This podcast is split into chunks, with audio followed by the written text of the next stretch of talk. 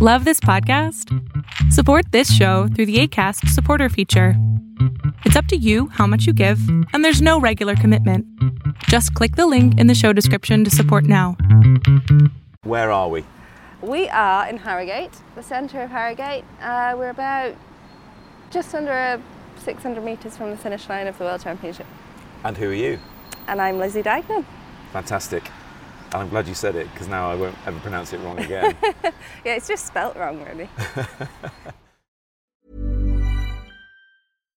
Ready to pop the question? The jewelers at BlueNile.com have got sparkle down to a science with beautiful lab grown diamonds worthy of your most brilliant moments. Their lab grown diamonds are independently graded and guaranteed identical to natural diamonds, and they're ready to ship to your door. Go to BlueNile.com and use promo code LISTEN to get $50 off your purchase of $500 or more. That's code LISTEN at BlueNile.com for $50 off. BlueNile.com code LISTEN. Mom deserves the best, and there's no better place to shop for Mother's Day than Whole Foods Market. They're your destination for unbeatable savings, from premium gifts to show-stopping flowers and irresistible desserts. Start by saving 33% with Prime on all body care and candles. Then get a 15-stem bunch of tulips for just $9.99 each with Prime. Round out Mom's menu with festive rosé, irresistible berry chantilly cake, and more special treats. Come celebrate Mother's Day at Whole Foods Market.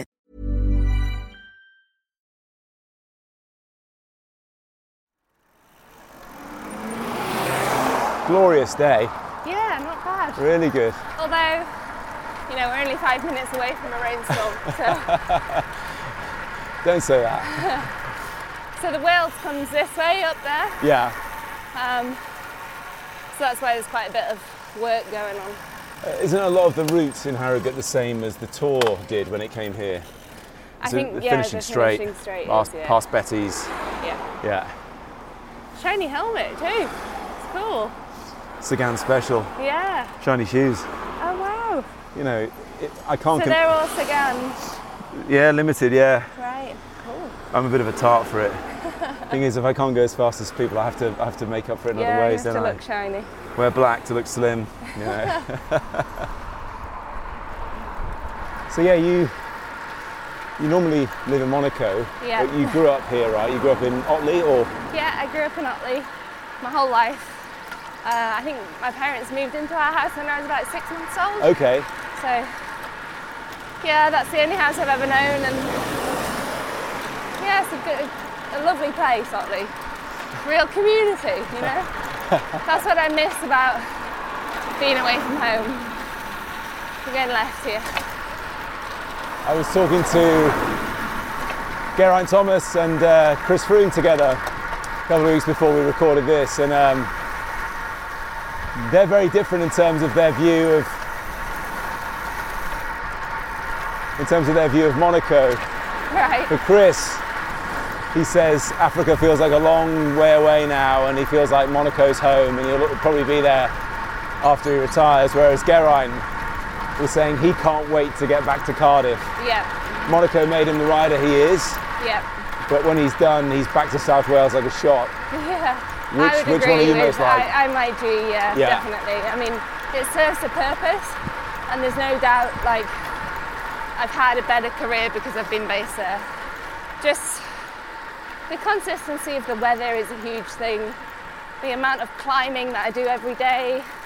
Um, the bubble is the main thing. So, Yeah. like, yeah, we've been at home in the UK between the Tour de Yorkshire and the women's tour, so it's been about six weeks. Yes.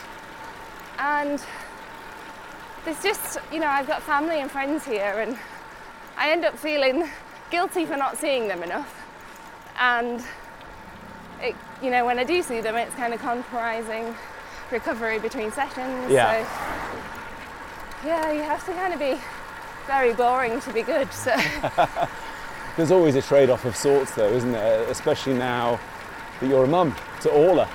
yeah, exactly, yeah. Um, she is the priority, no doubt. Yeah. So, recovery is not what it used to be, but we're figuring it out slowly between me and Phil about how what's best to do when I get back in from training and Orla's sleep routine and stuff, it all just takes a bit of time to settle. And I feel like we're on the cusp of kind of being more relaxed with everything, you know? Yeah. And let's go sort of before Orla was born, because obviously with Phil, people might not know that he used to race race for Team Sky before retiring. So he must be more understanding than most partners would be, given that he's lived a life himself. Yeah, I would be lost without him completely. Like, like I say, to be good, you have to be boring, and a lot of the times you just feel shattered. You're either riding your bike or getting in and feeling shattered, and to have somebody there who's not kind of demanding that we go off and do things, you know, it's a big sacrifice for him as well. Yeah. And I suppose I kind of lived that last year when I was pregnant and not riding my bike or not training, you know. Yes. And I was bored, I was so bored. You know, he was going out training all day and coming back, and Are you jealous? I was jealous, yeah. So I can understand his point of view as well now that it is limiting. To be the partner of a professional athlete is limiting, so it does help that he understands that. It's a damn sight easier though for the male pros to become parents without it affecting their routine too much. Yeah, You know, if their partner goes into labour and they're away at a race, they might pop back for a couple of days and, and get back on it. Whereas clearly, you and other mums who race have had to take months out to let nature take its course. yeah, yeah. It, it- let's let's talk about what it was like being pregnant. It was frustrating because you couldn't be the athlete that you're used to being. I suppose I was at a point though where I was very ready for a change and a rest. Yeah, and a different focus. Um, I'd got really tired of the professional athlete life. I wanted more, and taking a year off to, you know, whilst being pregnant, I, I embraced other things, um, just stupid stuff like I've been invited to Wimbledon for the last 10 years, you know, and I've never been. But this year I went and soaked up all the mocktails and the atmosphere and just enjoyed the benefits that you kind of the rewards that you get for being successful. yes, I indulged in those a little bit and that was fun. Um, but it's also a reminder that when you're in it, like now, and I'm tired and I sometimes resent the life, the Yes. boring life, actually it suits me better because I'm not kind of a party goer anyway. And that year off reminded me that all those things that I think I'm missing, I'm not really, if you know what I mean. you're not Bradley Wiggins. Definitely not Bradley Wiggins. No. I'm, uh, yeah, I'm, I'm boring probably. So when Orla arrived, did it knock you for six? Oh my goodness. Uh, yeah, having a baby is crazy. Like, you think, you know, you hear all these parents uh, saying how hard it is and how, you know, you'll miss all your normal things in life, blah, blah, blah. And honestly, that first six weeks, I just thought, how is this possible? Because at that moment in time, you have no idea that it's going to get better. Yeah, And you just think, I can't function like this. And you know, those moments I was thinking, how on earth am I going to get back to professional sport? um, but I just, I really kind of forgot about cycling for about six weeks. yeah, I said to myself, this is about you and Orla and Phil. And that's all I focused on day after day, Yeah. like just getting through each day, you know? It's special how it forces you to change, doesn't it? I mean, Yeah, it does, yeah. I, am a dad, so I've got two girls. I can't really remember life before they came along yeah, because I'm a completely different person because of these two small people yeah. running around, and it happens very quickly, doesn't it? I think in the beginning that was almost, it was a massive clash in my mind. Like I'd been so used to being selfish and focused on what was right for me and my career and Yeah, actually rather than get anxious by the change in routine or that things aren't going well with Orla, it's kind of like learning to accept that and embrace it has made all the difference. I'm so much more relaxed than I used to be. Has it made you happier? Oh, 10 times, yeah. Way happier. Yeah, I love being a mum. Yeah. I've seen the pictures on Instagram. The smiles are a mile wide, aren't they? Especially hers. Your lovely smile. Yeah, she's um, she's full of life and character already. I think that's also nice. Like at the moment, she's changing so much, Yeah. um, and she's becoming a little person. You know, we are a family of three now, and not just two parents who've got this kind of little package of scariness that she was when she arrived. You know, like we're all have our place now in the family. And you sought some advice and help from the likes of Dame Sarah Storey, who's a good friend of mine, and obviously a, a racing mum, Laura Kenny as well. You spoke to them about combining the cycling life with, uh, with being a mum.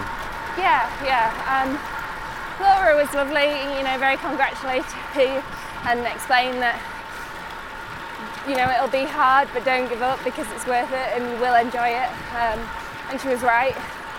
And then Sarah, I spoke to specifically about breastfeeding because she breastfed both of her children for quite a long time, Yeah. even after she started racing. So I just keen to kind of get rid of some of the myths that were around that and understand better what I was capable of doing. So she was really useful for that.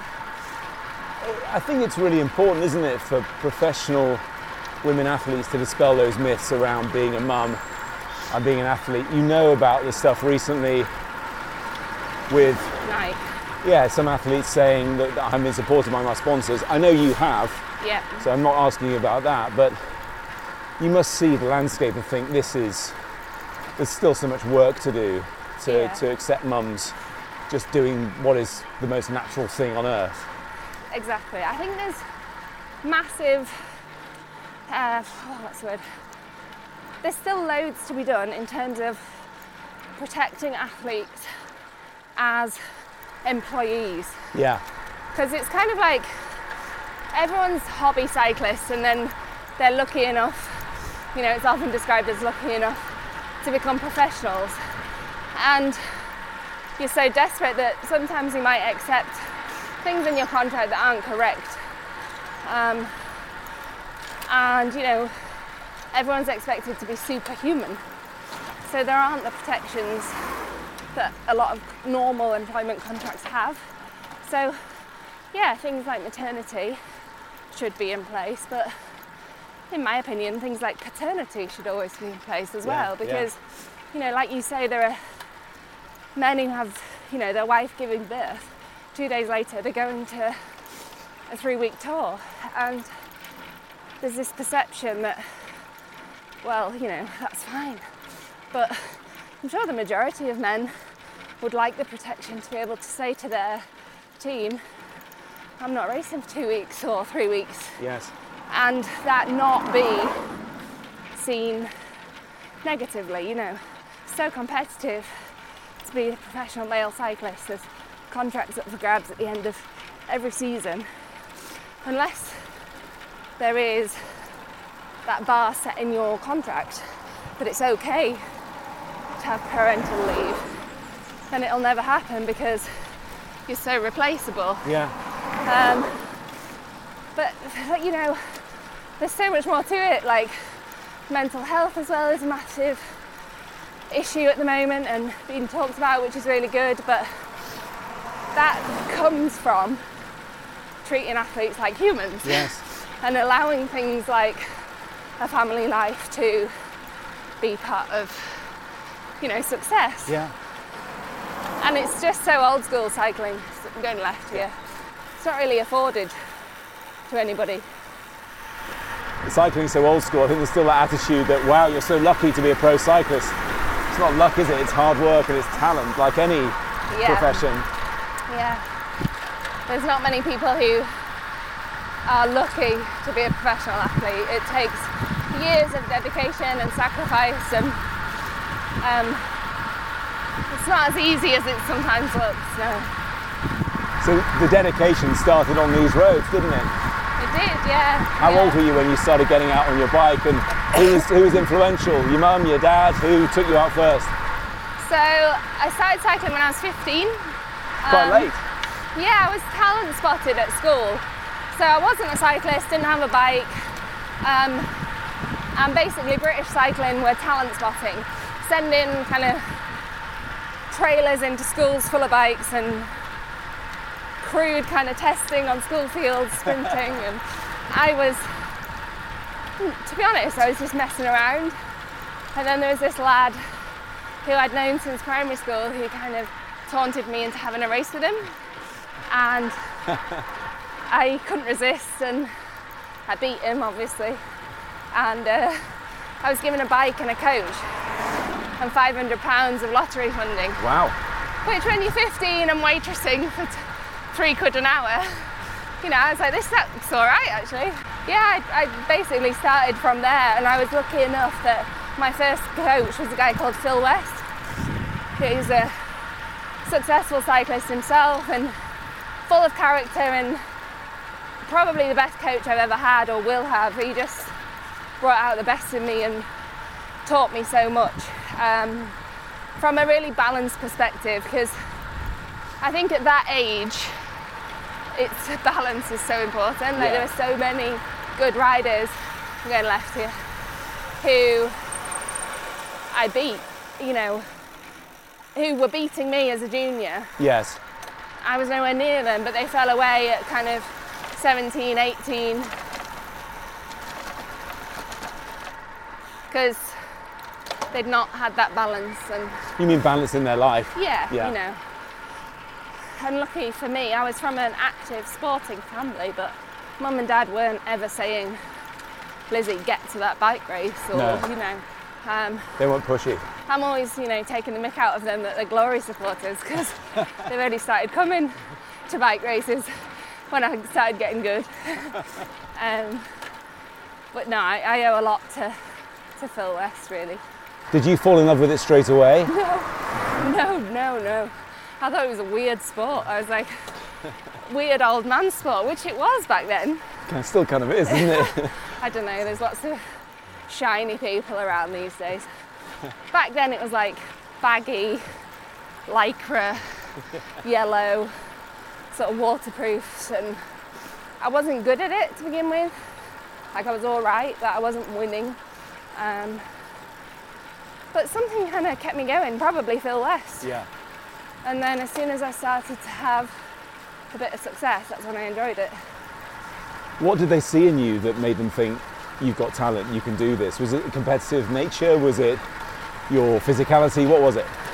I think it was my physicality. Yeah. Like competitiveness is something I lack, I think. I wish I was more competitive. Um, physically, my talent has always been my ability to recover really quickly. So, those efforts on the track, which is where I started, points race type efforts, I was just very good at. Yeah. Um, so, it's probably that. So going all out for 20 minutes, recovering. Because Yeah. track meets, there's always several races in an evening, isn't there? So you have to recover quick. is, yeah. And about, you know, sprinting for the points and then recovering straight away in order to carry on to the next sprint or Yeah. whatever. And any young cyclist listening, would you extol the virtues of starting on the track and getting your getting your racecraft honed there and your bike handling skills as well? Is that, is that a good place to start, you think? Yeah, 100%. I think the track is the best place to start. Well, it was for me because you're learning about everything um, race tactics, uh, how to, like the efficiency of your pedal stroke. You know, Yeah. you're on a fixed gear, you don't have brakes, so you have to use your energy effectively and efficiently. Um, you deal with things like as simple as having a stadium full of people you know, the crowds, it feels quite pressurized because you're in this kind of goldfish bowl. Yeah. Um, left. Oh, those guys go past. Stunning stately home we just went past actually. Yeah, there's so many around Yeah. here. It is beautiful. Thank you. I think so. Yeah, it really is. Anyway, back to the early years. Which other riders did you come across then that we will know now? Joanna Rowsell. Yeah. Shand. Uh, she was this super, super shy um, girl from London, and she had no choice when I met her but to come out of her shell, I think. Kind of dragged her out of it, and we became really good friends and have been ever since because we went on the same journey, really. We both were from non cycling families, Yes. um, both weren't the best to begin with. But Jo was just like, if you ever spent time with her or around her on a bike, she's I have. just raw power. Like, she's so strong. And when the Team Pursuit came into the Olympic program, like, couldn't have been more perfect for her. It She's made so, for her, yeah. such an incredible athlete. So, yeah, she was, yeah, a lifelong friend that I made. And then, I mean, on the men's side of the program, I was junior at the same time as people like Peter Kennaugh, Yeah. Jonny Bellis. That was kind of the group at the time. And they've all gone on to have their own success too.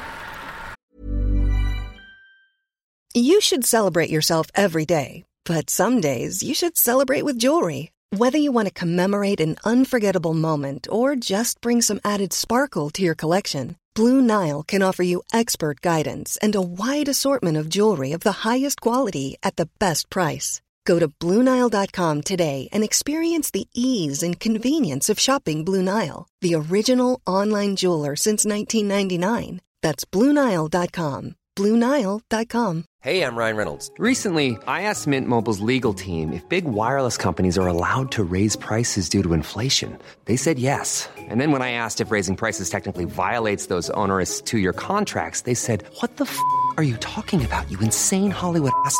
F- So to recap, we're cutting the price of Mint Unlimited from $30 a month to just $15 a month. Give it a try at mintmobile.com slash switch. $45 upfront for three months plus taxes and fees. Promo for new customers for limited time. Unlimited more than 40 gigabytes per month. Slows. Full terms at mintmobile.com. Wow. Nice. Yeah. What you're hearing are the sounds of people everywhere putting on Bombas socks, underwear, and t-shirts made from absurdly soft materials that feel like plush clouds. Yeah, that plush. And the best part? For every item you purchase, Bombas donates another to someone facing homelessness. Bombas. Big comfort for everyone. Go to bombas.com slash ACAST and use code ACAST for 20% off your first purchase. That's bombas.com slash ACAST. Code ACAST. When did it start to become a thing where you thought, actually, this could be my job, this could be my life and career? I think there was a turning point um, after sixth form. So you have those UCAS days at school, and I remember saying to my mum the night before the UCAS day, I don't think I'll bother going to school tomorrow, mum. my mum's brilliant. Like she was a teacher, believe it or not, or not, and she kind of said, "Well, yeah, fine. You know, if you don't want to go to uni, don't waste your time." Yeah. Um, and I was very lucky that I had that kind of open minded approach at home. It wasn't like uni is the be all and end all. And it was weird because at the time, every single day at school, Yeah. there was something about university. Yeah. Nothing for the people who wanted to do a trade or an apprenticeship or something else. So it's kind of felt like going to school was a waste of time, but I did it. I did my A levels and I got this offer to go on the academy, and I think it was something like £6,000 a year, subsidised rent, Yeah. and a track based programme in Manchester. And it just seemed more appealing at the time than going to university. So, yeah, I took the leap and moved to Manchester. Up to that point, what other ambitions did you have? Did you want to be anything else? I always wanted to be a policewoman, which is weird. But no, I hadn't got, you know, something that I was passionate about. And I feel so lucky that cycling found me because it's given me an incredible life, you know, that I wouldn't have found for myself unless the talent team came to school. Was there a point where it clicked though, where instead of thinking, oh, I've got to go and do this, I've got to go and do that. I want to do it. I want to get out and get oh better. yeah, yeah.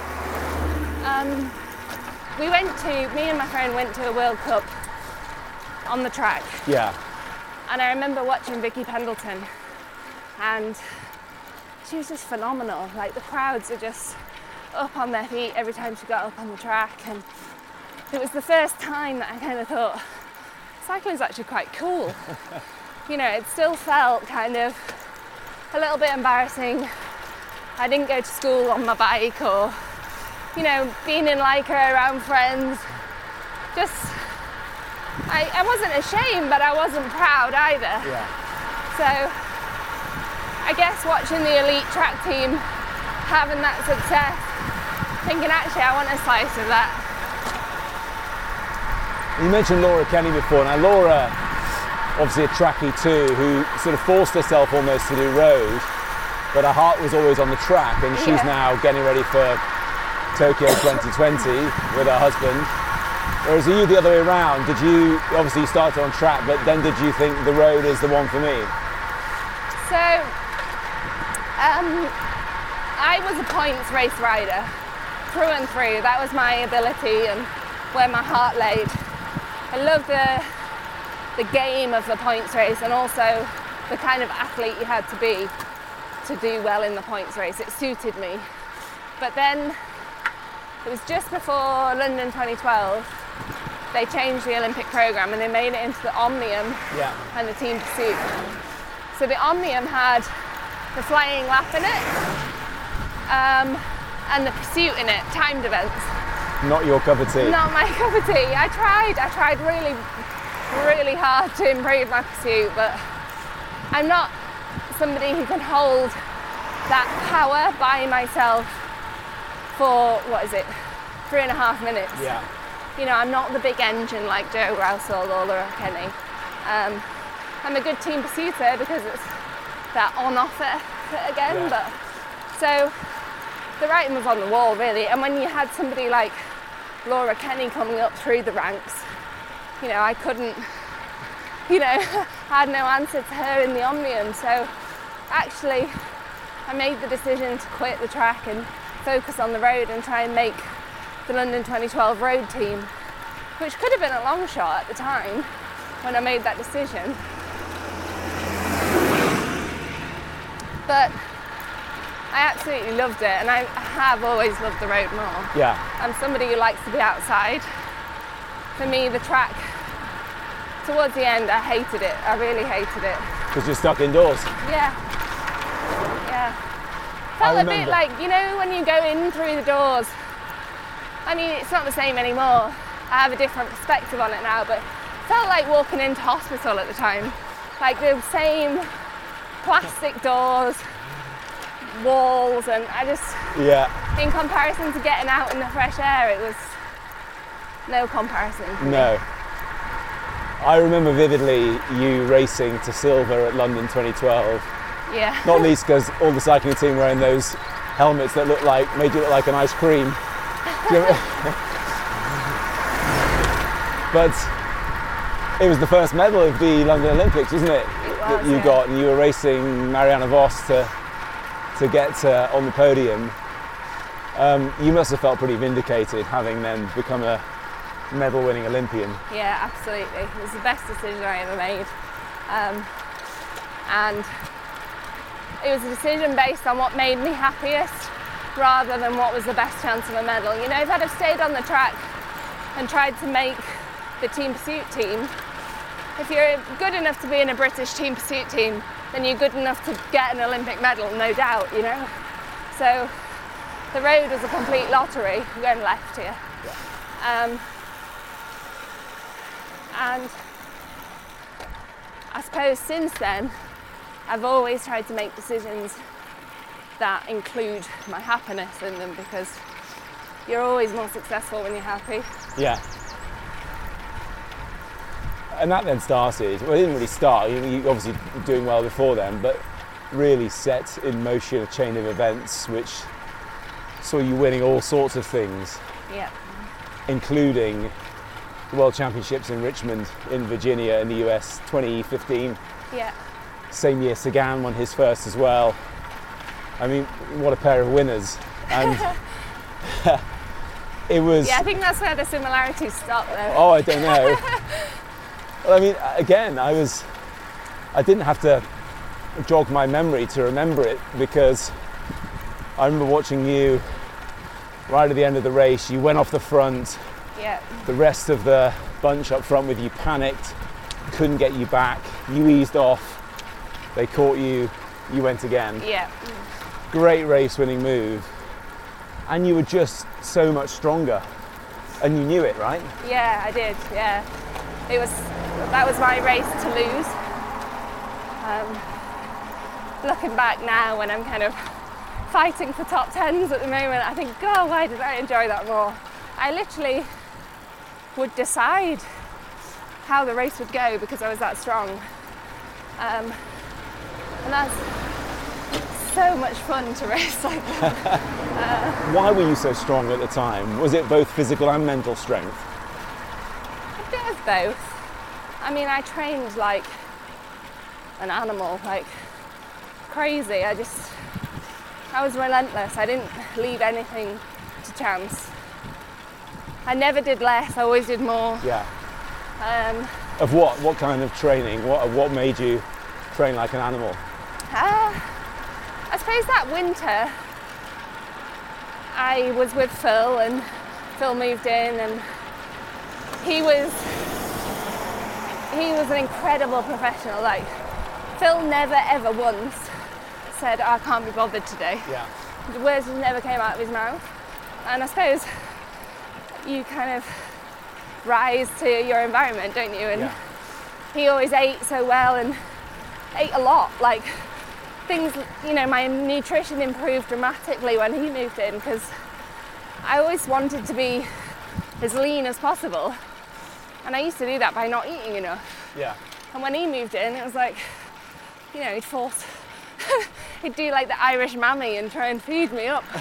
um, but it worked, and I trained behind him quite a lot, and just, I started to have these kind of sparks of success, like a lot of second places, and I just had the belief then I could do it. And that took you to the US and then Yeah. did you know before the race that it would go well for you? Did you have a feeling? No, I was in tears on the start line. Well, not on the start line, a couple of minutes before. I had done absolutely everything I could right, left nothing to chance. And then we arrived at the race, and there was no one at our team camper. It was locked. Um, Why? because the, the staff were looking after the junior men's race. Now I lost my shit big style Yeah. uh, burst into tears just because I was so tightly, you know, sprung. I was just Yeah. so ready for it. And that final detail, you know, I stood in the car park as the favourite of the world title. So this is ridiculous. Obviously, since, you know, we've had post worlds discussions or whatever, and British cycling, you know, admitted that they were a bit useless and they've never been that useless since. But I was, yeah, actually, after that teary moment, all the kind of stress and nervous energy had left me and just felt good. Yeah, I felt really good in the race. Good to have a cry. Yeah, I mean, I never cry ever, so I think the girls around me were thinking, what the hell are we meant to do? Yeah. but so I won that world title, and I was already thinking about Rio, Really? the Olympic Games within. Next thing, next thing, yeah, next thing. just completely focused and. You know, it's crazy because your career is so short and you don't realise that until you're coming to the end of it. Yeah. I just thought that would be, genuinely, I thought that would be one of many. Because I was that good and that strong. I was like, you know, but looking back now, I realise so much went into that world title. Yeah. They're really not easy things to win. And I wish I'd celebrated it like it was the last one I was ever going to have, you know? What about when you're back on these home roads? Do people recognise you, say hello, want to race you? That often happens when pros are out in their backyard. Uh, yeah, that does happen a lot. Yeah. yeah, yeah. And I bet it's blokes. I bet it's not women. I bet it's blokes, right? Well, yeah. but I'm really lucky that I come from Yorkshire because it's so popular now. Yeah. Like every day I'm riding, there's people out on the bikes, and I like being a part of that. Tell me about round here then, and you know you're back here now. I know you've got a place just outside Harrogate too, which I guess you're planning to come back to when it's all done and dusted. Are you? That will that be home afterwards? Yeah, definitely. I'll be here in a shot. we all will, yeah. I mean, I have my sister and my brother close by, my grandparents. We're a very close family, so I miss, you know, the Sunday meal every day, every Sunday. I miss that, Yeah. and I, I hate missing that. I hate missing just the day to day. Like my family will say, "Oh, Lizzie, it's boring. You're not missing anything." but you are. You're missing people growing up. My niece and nephew are not, not toddlers anymore. They're children, and I haven't seen that. So So are you looking forward to it when it happens? I mean, not not rushing, but looking forward to it whenever you decide to call it quits. Uh, yeah, I mean, I was talking to Phil last week. I was saying, "Oh, do you not think we could just move back now?" You know, and he's he's dead right. He's sensible. He's like, "No, it'll have a detriment to your cycling. It's just one more year of dedication. We can Yeah. do it." And he's right. You know, Is that it? Will it be over? Are going to call it quits in a year? I think post Tokyo, yeah. Oh, yeah. Morning. Yeah, I think post Tokyo that'll be me done. Yeah. I mean, you can always live here and still race as a pro. There's nothing stopping you training and you know No, living in there's the not. UK. But if I'm doing it, I'm doing it to, to win. I don't I don't want to be anything less than the best version of what I can be and I think living abroad does help that. Yeah. You know, there are people who do it. Don't get me wrong, there are professionals who live in the UK and do it and are very successful at it, Yeah. but I know my psyche. And if I wake up I've got to do four hours, I can do it in the sunshine and the mountains of Monaco, or I can do it in the grim up north. You know, I'm to just being honest, like it's such a hard profession that it makes sense to take the easiest option. On days like today, though, the sun is out. You're in short sleeves. It's pretty special riding around here on a day like today, isn't it? It's lovely. It's lovely, yeah. It's my favourite place in the world to ride. I love the terrain, like kind of relentless up and down all day. Suits my physical capabilities and yeah, I really do love it. Does it suit your right, capabilities, or did it form you? Did this landscape form the way you ride? I'm not sure. Really not sure. because you have to be a punchy rider when you're growing up in Yorkshire. And I've ridden with the Downing brothers, for example, and Ben Swift, and Yeah. they say that it, this is this place made them ride and race the way they do. Yeah, potentially. I mean, Yorkshire people like to think that they're full of grit and all that, don't they? not soft southerners, you know. but no, I'm not sure about that. So it does beg the question now that it's back on home roads, you've won the world before, you're getting back to the form that you want after having Orla. Does it feel like the stars are starting to align again? You know, if I'm successful in Yorkshire, it's a fairy tale, isn't Yeah. it? And I'm, I know that fairy tales are just that. You know, they don't always happen. They rarely happen. But I'm, you know, I'm believing in it because, like I say from previous experience, you have to be happy to be successful. And I've made the decision by having a daughter to be happy. And I'm enjoying cycling more than I ever have. So, um, yeah, the win would be the icing on the cake. Uh, but it's a massive challenge. It would be massively popular, though. I think on that Saturday, there are going to be so many people lining the route. I dare say more than for the men's race, frankly, because you are the the hometown hero. Um, yeah, no pressure, right? No, sorry, I don't want to pile up. No, no, it's good. I like it. I mean, I don't understand when people let pressure get to them because if you analyse what pressure is, it's just lots of people wanting you to do well, which is a good thing, right? But your old foe, Marianne, is still there. She's having a bit of a renaissance, isn't she? Oh, you can never discount Marianne. No. She would be one of the favourites, I think, for the Harrogate course. You think? Yeah, because she'll she races so um, intelligently, um, and one thing that she's always had and she's never lost is that finishing kick.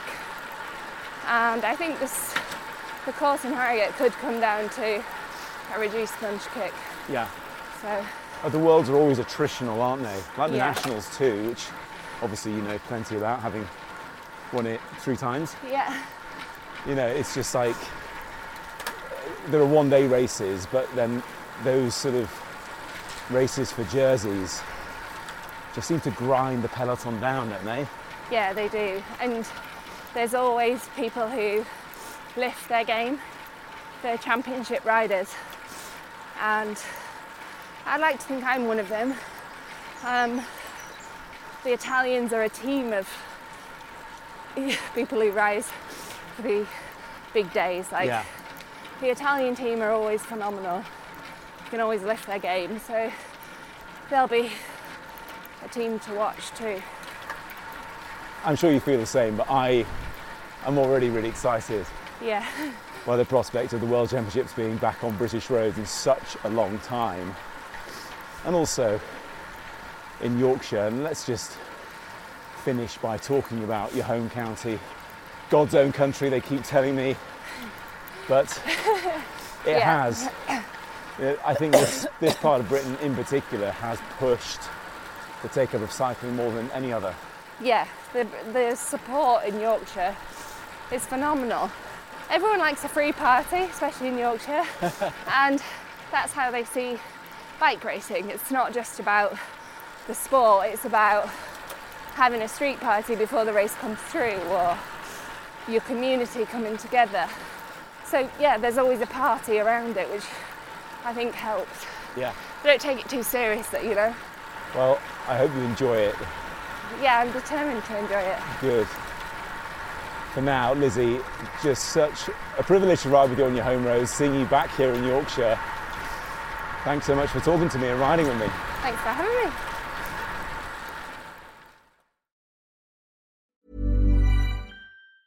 Planning for your next trip? Elevate your travel style with Quince. Quince has all the jet setting essentials you'll want for your next getaway, like European linen, premium luggage options, buttery soft Italian leather bags, and so much more. And it's all priced at 50 to 80% less than similar brands. Plus, Quince only works with factories that use safe and ethical manufacturing practices. Pack your bags with high-quality essentials you'll be wearing for vacations to come with Quince. Go to quince.com slash trip for free shipping and 365-day returns. Mom deserves the best, and there's no better place to shop for Mother's Day than Whole Foods Market. They're your destination for unbeatable savings, from premium gifts to show-stopping flowers and irresistible desserts. Start by saving 33% with Prime on all body care and candles. Then get a 15-stem bunch of tulips for just $9.99 each with Prime. Round out Mom's menu with festive rosé, irresistible berry chantilly cake, and more special treats. Come celebrate Mother's Day at Whole Foods Market.